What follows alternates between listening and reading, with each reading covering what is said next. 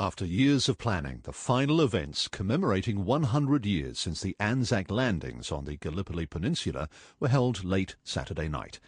10,000 New Zealanders and Australians travelled to Turkey to experience the day and services, which only finished in the early hours of the morning. Insight followed the day's events and assesses the impact they had on those attending.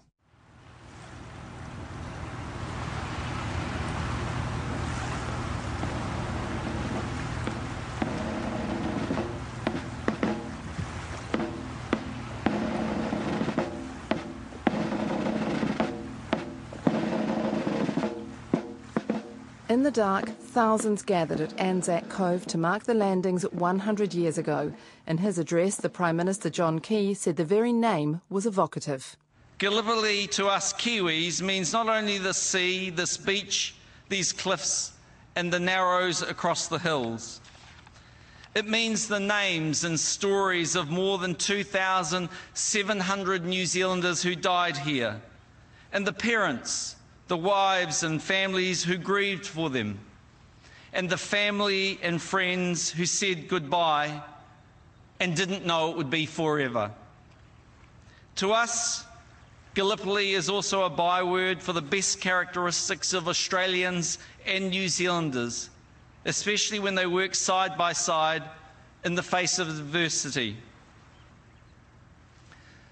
Gallipoli symbolises too the pity of war because while this was a place of courage and heroism and duty, it was also a place of fear and waste and loss. A representative of the Turkish army delivered the historic and moving letter sent by the founding leader of the Turkish Republic, Mustafa Kemal Ataturk, to the mothers of the fallen Anzac soldiers. Yüzbaşı Enisoğlu. Değerli konuklar, Those heroes that shed their blood and lost their lives. You are now lying in the soil of a friendly country. Therefore, rest in peace. There is no difference between the Johnnies and the Mehmets to us. There they lie side by side here in this country of ours. You, the mothers, who sent their sons from faraway countries. Wipe away your tears. Your sons are now lying in our bosom and are in peace. After having lost their lives on this land, they have become our sons as well. Australia's Prime Minister Tony Abbott spoke to those gathered in Anzac Cove as the dawn broke and said that people aim to be better because of the sacrifice made there. Yes, they are us. And when we strive enough for the right things, we can be more like them. So much has changed in 100 years, but not the things that really matter. Duty, selflessness, moral courage, always, these remain the mark of a decent human being. They did their duty. Now let us do ours. They gave us an example. Now let us be worthy of it. They were as good as they could be in their time. Now let us be as good as we can be in ours. Radio New Zealand's Susie Ferguson was at the service as part of the news team, and shortly after it ended, I asked her how the crowd had responded. Many of them were huddled up, of course, very cold here. You could actually see a breath in the air. It was so cold. And lots of people were huddled up. You saw lots and lots of people in the crowd with their arms around each other as if they're supporting, comforting each other. Clearly, as you say, a really big moment in their lives. Some people, really, their eyes were almost fixed to the floor. They it was almost as if they couldn't watch some of what was going on, but other people uh, looking and never actually even taking their eyes off what was going on. Was there a sense of emotion? Could you feel that amongst those attending? The time that I could really feel that there was quite a strong sense in the air of anticipation of emotion in the crowd was really the last half hour, the last 20 minutes in the run up to the start of the dawn service.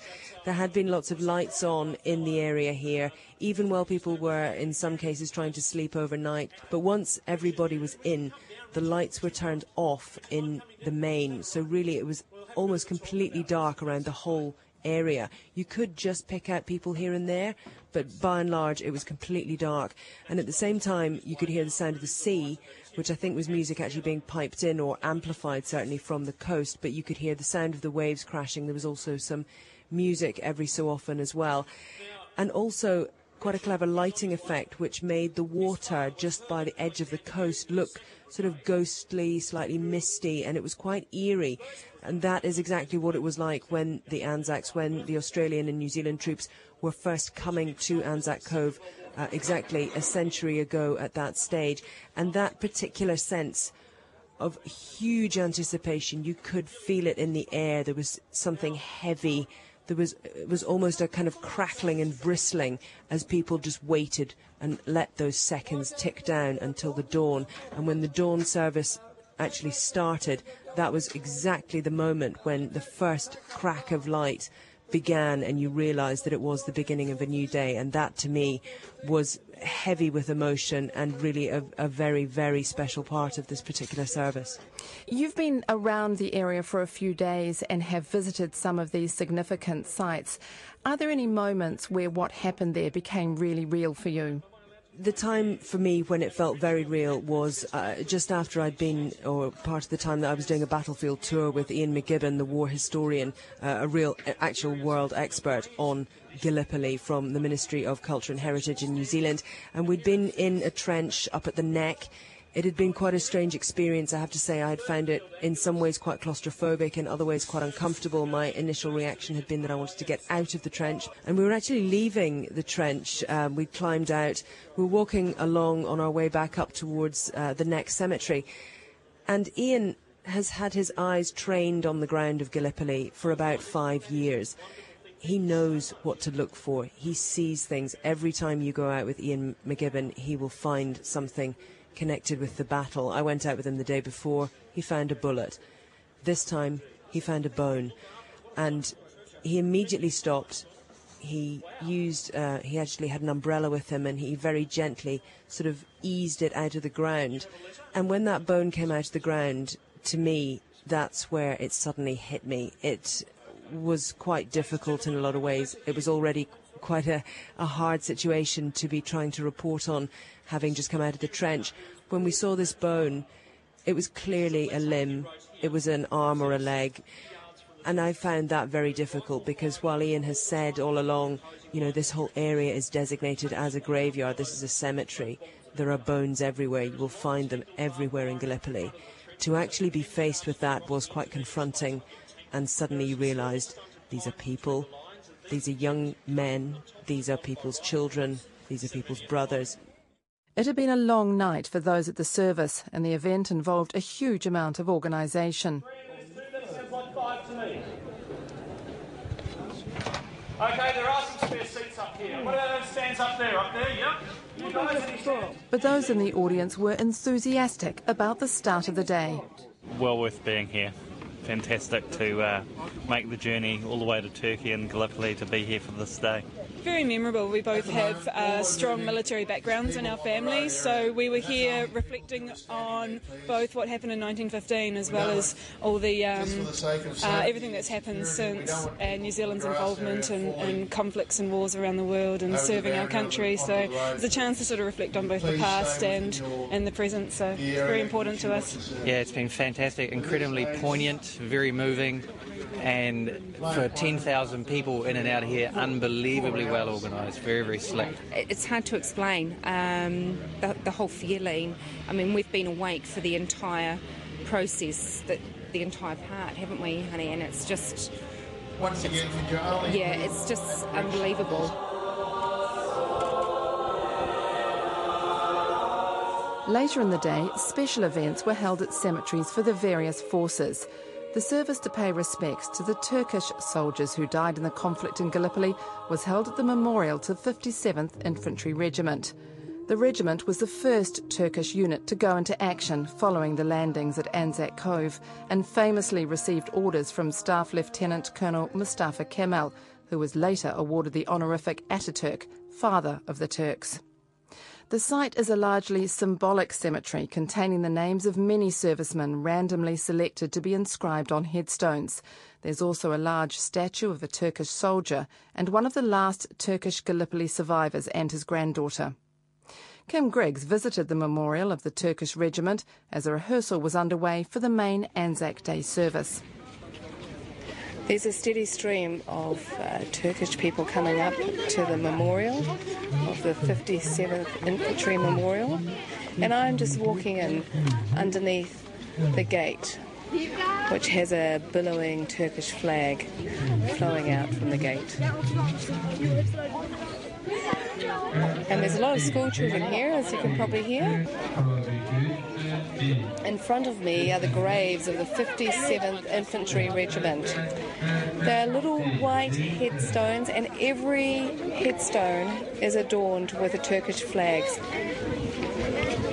And I'm just going to walk up now towards the main memorial, which is sort of reminiscent of uh, one of the minarets that you would see in Istanbul. The memorial is a cream coloured, it's three tiered, and it is very reminiscent of a minaret, but it's, it's quite impressive. On the left is a picture of Ataturk and also one of him on the right. This memorial is to the men of the 57th Infantry Regiment, and they were the men that Mustafa Kemal issued an order saying, I am not ordering you to attack, I order you to die.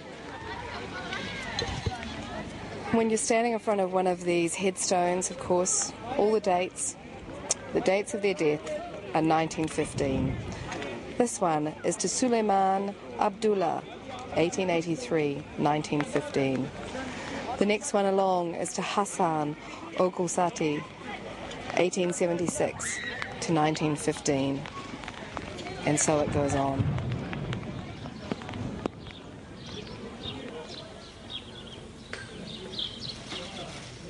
While marking the sacrifice made by their own soldiers, the local people on the peninsula have welcomed thousands of visitors from the opposing forces.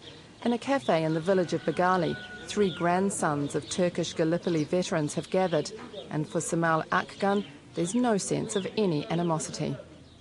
Avustralya'nın orada yanlış yaptığını söylüyoruz bak şimdi. Yani o kadar kendi sömürge olarak gelmişler. 100 years past, uh, so we are not enemies, no more enemies. Yeah, yeah, we are welcoming them. They should come to see this land, to, uh, to visit their grandfathers. Actually, during the war, they were uh, co- colonies of the other countries, and because of that, they are they come here. They are not guilty. This, this is not their fault being involved into the war. Because, but they were colony of the, the other countries, and because of that, they come. Mehmet Kurderi said if they didn't welcome those coming to mark the occasion, Turkish people may not be welcome when they visited graves of Turks who had fallen in battles overseas. Garip gelmiyor yani daha şey, şey hatırlatır bizde. Yani. We are welcoming because they respect, eh, they eh, show their respect to their ancestors, and because of that, they visit. Also, we have ancestors and soldiers in different countries in Egypt, uh, Saudi Arabia, and Syria, on Balkans. So also, if we find the opportunity, we go to visit the, our uh, ancestors and we to show our respect. So it's normal that they, they uh, we are welcoming it. It's not strange. If we say them to no, the other countries will say us to no. And Mehmet Tosan believes something positive grew out of the conflict. Yani o, o kadar falan bilmiyor ama e, çok büyük dostluğa kurulduğunu hatta ben şimdi düşündüğüm zaman da Uh, grandfather told that buraya çok gelmesi we built friendship with them, with Anzacs, that time. And he thinks uh, that friendship was the base of the friendship of today's friendship because Now, uh, actually, I am a guide, tour guide, and the Anzacs, uh, grand descendants of Anzacs are coming here, but not British, but uh, New Zealanders, Australians coming here to visit, and we are friends with them. Maybe the basement of that friendship built during the World War One. He thinks like that. For many of those attending in Gallipoli, it was an opportunity to lay special mementos in the cemeteries and mark the contribution made by members of their own families during the First World War or other conflicts. Some brought tributes on behalf of others, such as Warrant Officer Danny Broughton, who brought a metal poppy made by Marianne O'Donnell to remember her son, Lieutenant Tim O'Donnell, who was killed in Afghanistan in 2010. So his mum, when she found out that I was coming here, asked me if, she'd, if I would bring one of her poppies over, and I said, "Yeah, I'd, be, I'd love to." Um, so the um, stem is quite long, and it's and it's long. It's you know over a metre long, and it's like that so that it sways in the wind when you stick it into the ground. Um, and then the petals are actually made of um, aluminium. But the significance of the black bit in the middle is that there are 10 stems that um, form a circle, and each one of those stems represents um, one of the soldiers that was killed in Afghanistan. So I guess that's the significance of this particular poppy. Kim Griggs was also part of the Radio New Zealand news team in Gallipoli, and she visited many war cemeteries in the area. In every cemetery you go to, there's obviously the headstones, there's beautiful flowers in many of the cemeteries, there'll be flags in the Turkish cemeteries. But what I noticed in the New Zealand cemetery that we went to at Chunuk Bair was a poppy stuck in the wall. There were very many personal mementos left. There were knitted poppies that had been tucked into crevices. There was a white cross that someone had carefully made and stuck in one of the few headstones that there are at Chunuk Bair obviously people have got family connections. Did you talk to those that were making an effort on behalf of others who couldn't be there? We know this was a ballot. Not everybody who might have wanted to get to this service has been able to actually attend. Was there a sense that there were lots of people delivering little mementos on behalf of others? Well, certainly there was a lot of um, friendliness and collegiality. Earlier in the evening, just as an aside, people were having to make uh, space for each other. People were coming out and saying, Do you need somewhere to sit? We've got somewhere to sit. So there was certainly a sense of friendship here. I've been sort of following preparations for Gallipoli for a long time, and I know of one man who was offering to bring things over for people who had his own sort of Facebook page and was really doing that for a lot of people. I actually got asked to do something similar for a friend of mine whose great grandfather had arrived, landed in Gallipoli on Anzac Day, and he was actually injured on that very first day. So her daughter made a, a beautiful poppy that I carried over from New Zealand, and I didn't expect to be quite so moved by actually um, placing it down at Chunuk Bair, but I certainly was when I did that for my friend. So I'm sure my own experience was replicated many times over by the people that were here, the New Zealanders and the Australians. Many of those visitors then attended a service for the fallen Australians further inland at the Lone Pine Cemetery. Early on during the event, the Minister for Veterans Affairs, Senator Michael Ronaldson, inviting serving members of any Defence Force and veterans to stand, evoking this response from the crowd.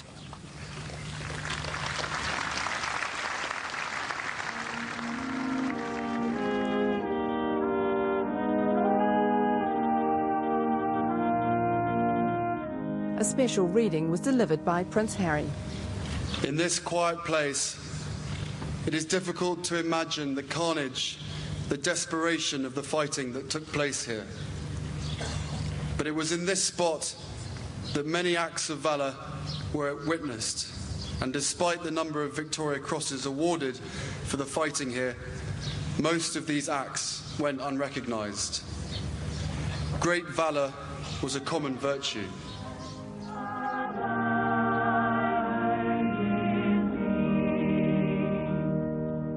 Special services have also been held in France and Belgium, where later in the First World War a 700 kilometre line of trenches snaked from the Swiss border to the North Sea. The 30 month Western Front campaign remains New Zealand's most costly. A war memorial in the Belgian town of Ypres is dedicated to the British and Commonwealth soldiers who were killed and whose graves are unknown. And every night in the Menin Gate Memorial, the last post is played. The Defence Minister Gerry Brownlee attended an Anzac Day ceremony there as New Zealand's official representative. He said the last post at the memorial was extremely moving. They've been commemorating uh, the efforts of the New Zealand Australian soldiers in this part of the world at Menin Gate since 1928, every night.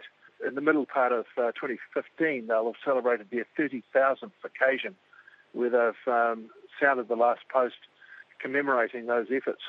And I think what it shows is the depth to which people in this part of the world, uh, where they've suffered so much during both World War One and World War Two, uh, appreciate the uh, efforts that are made in, on behalf of their, their freedom. There were a large number of New Zealanders and Australians there be with uh, Australian Foreign Minister Julie Bishop, and a lot of them were telling us afterwards about their connections generations back. In, in my case, I had a, a two great uncles who were in the First World War. Uh, one of them was killed not too far from here in, at uh. Uh, and, uh, you know, I suppose it just makes all that uh, a little more real. It's 100 years ago, but you, you still imagine today what it would be like for New Zealand to farewell 100,000 of our young people going off to fight a foreign war somewhere. Lieutenant Colonel Darren Beck is in charge of the New Zealand Defence Force contingent to Belgium. He said that although the focus is on Gallipoli, it doesn't take away the significance from the battles later in the so called Great War. One thing that um, we've certainly um, come to terms with here is, is, the scale of the devastation on the Western Front. You know, the, the landings at Gallipoli in their own you know, in their own way were, were tragic. Uh, what happened on the Western Front was equally as tragic. It's very difficult to sort of single out any one one action. Because of the significance of those Gallipoli landings this year, did it change anything about the services? I think um, obviously we're looking to the 100 years of the Gallipoli landings. Uh, a lot of the um, actions on the Western Front that occurred at the Somme and Passchendaele in 1916, 17, and 18 will be obviously take a higher precedence in the coming years. But I think one thing we've noticed around Belgium and France in our travels is that the, there is a heightened sense of sacrifice with regards to the, the, the, centenary and the activities that are going to happen. There's actually been a lot more public interest over here. And for you personally, had you attended ceremonies like this before? No, this is my first time at ceremonies in Europe. I've never been to Gallipoli either. This particular battlefront has a personal significance for me with my um, great uncle who died at the Gravenstafel Spur on the 4th of October 1917. You're obviously there with a military contingent. There's support from the local population. Are there Australians, New Zealanders that have attended the sort of services you've been at? There are official military representation from all of the Commonwealth countries represented here. Some other, some of the other countries suffered uh, similar levels of casualties to New Zealand in terms of scale. The Canadians at Vimy Ridge, uh, the Australians at um, where we've just been at, at Polygon Wood, you know, the fifth division there suffered huge casualties. So yeah, we are commemorating with our um, partners. There's also, when we've been conducting some rehearsals, there's been busloads, literally busloads of tourists, and that those busloads of tourists have represented just about every country that fought and served on the Western Front, including uh, Germans. So in that regard, it's been very interesting to see uh, almost almost a pilgrimage of people coming to this place. Commemorations in Britain started with a dawn service at a memorial at London's Hyde Park Corner. Our reporter Natalie Powell told me thousands attended. Well, the turnout for Anzac Day events taking place in London has been very impressive. Thousands queued from the early hours to attend a service at dawn in the capital. And while there are a great number of expats living in London, there are also many others who travelled long distances to be part of it. The UK paid tribute to those who've given their lives in service, and the sheer volume of people here shows that Anzac values still live on in the young New Zealanders and Australians. But it was also a celebration of the global ties between Britain, New Zealand, and Australia. The lasting legacy of the Anzacs of 1915 is an inspiration for the succeeding generations of the Australian and New Zealand Defence Forces and all those who go into danger to serve the community in our police and emergency services. Master of Ceremonies Adam Hills opened Anzac Day commemorations in London with the message at the core of all Anzac services. Anzac Day is about remembering those who gave their today for our tomorrow.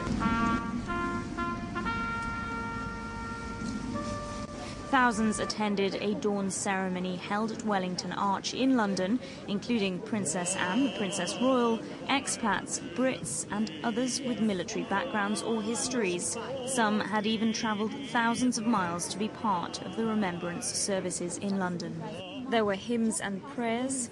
We remember with humility their sacrifice and ask God to help us keep their memory alive before we, all people list. And readings from memoirs of Anzac servicemen. Spring clothed the hills with flowers.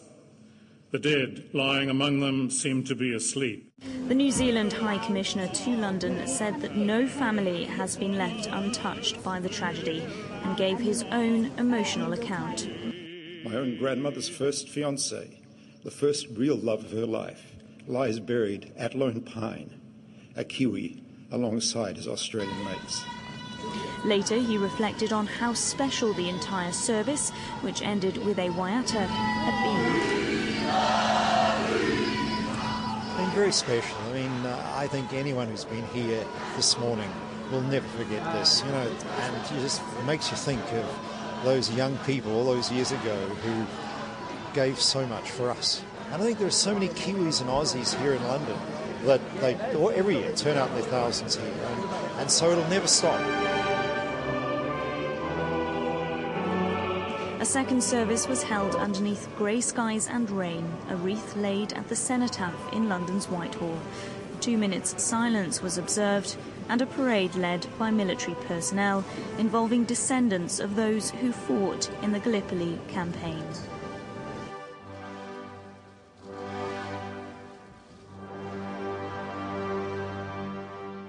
Sir David Moxon, the Archbishop of Canterbury's representative to the Holy See, said the importance of Anzac Day was evident.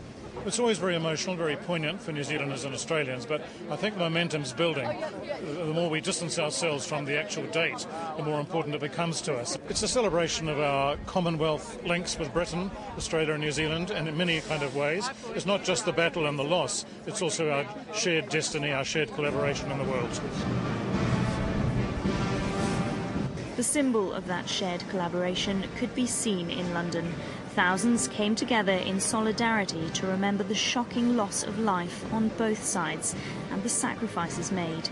The day ended in Gallipoli itself with a service at Chunuk Bair, the site of an important stand by New Zealand troops and the Wellington Battalion led by Lieutenant Colonel William Malone. The military historian Christopher Pugsley described the battle on one of the peninsula's high points as he toured the trenches with John Key. This is where the epic battle of Chunuk took place. And if we look at the skyline behind us, if you can imagine the first time you'll see someone attacking over that skyline and Malone standing just the other side of that fire break, rifle and bayonet, the bayonet bent, leading his men up to clear the crest as they push them back, they then come back down here and occupy these trenches again. As these trenches filled with dead and wounded, so they moved back and dug the next one using the bodies as a barrier.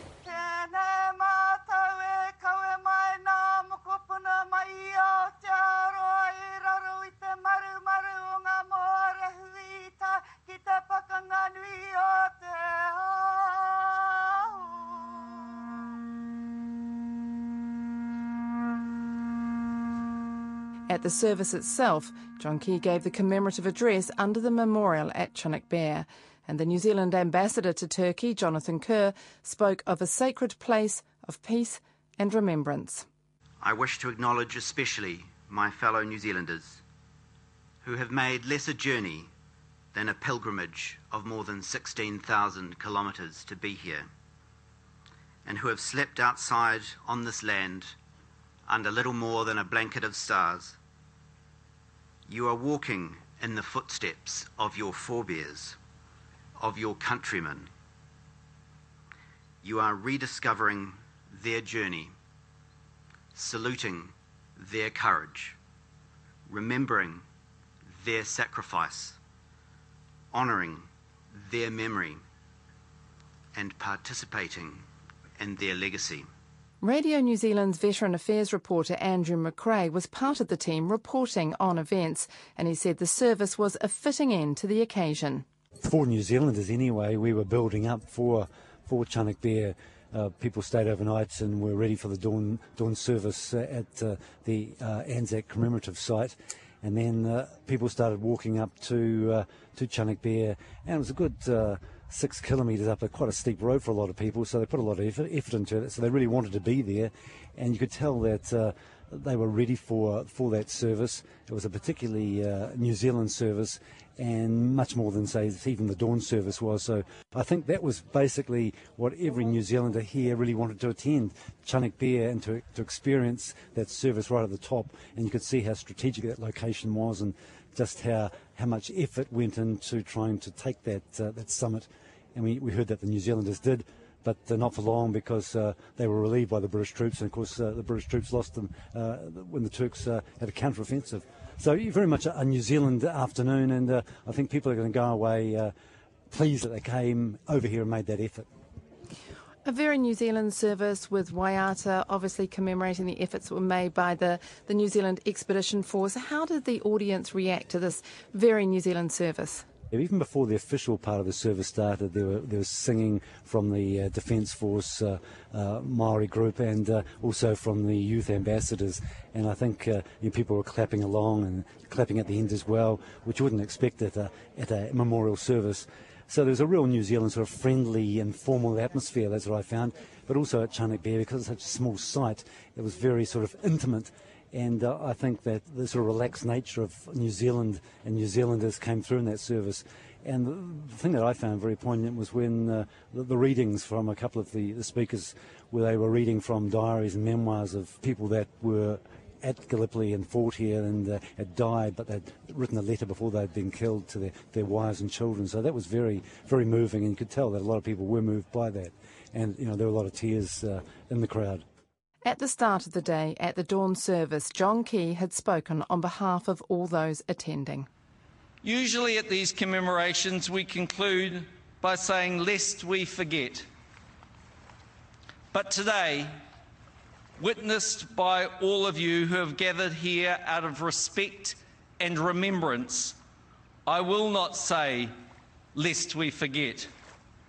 Because after 100 years, we can say, on this day, April the 25th, 2015, we remember.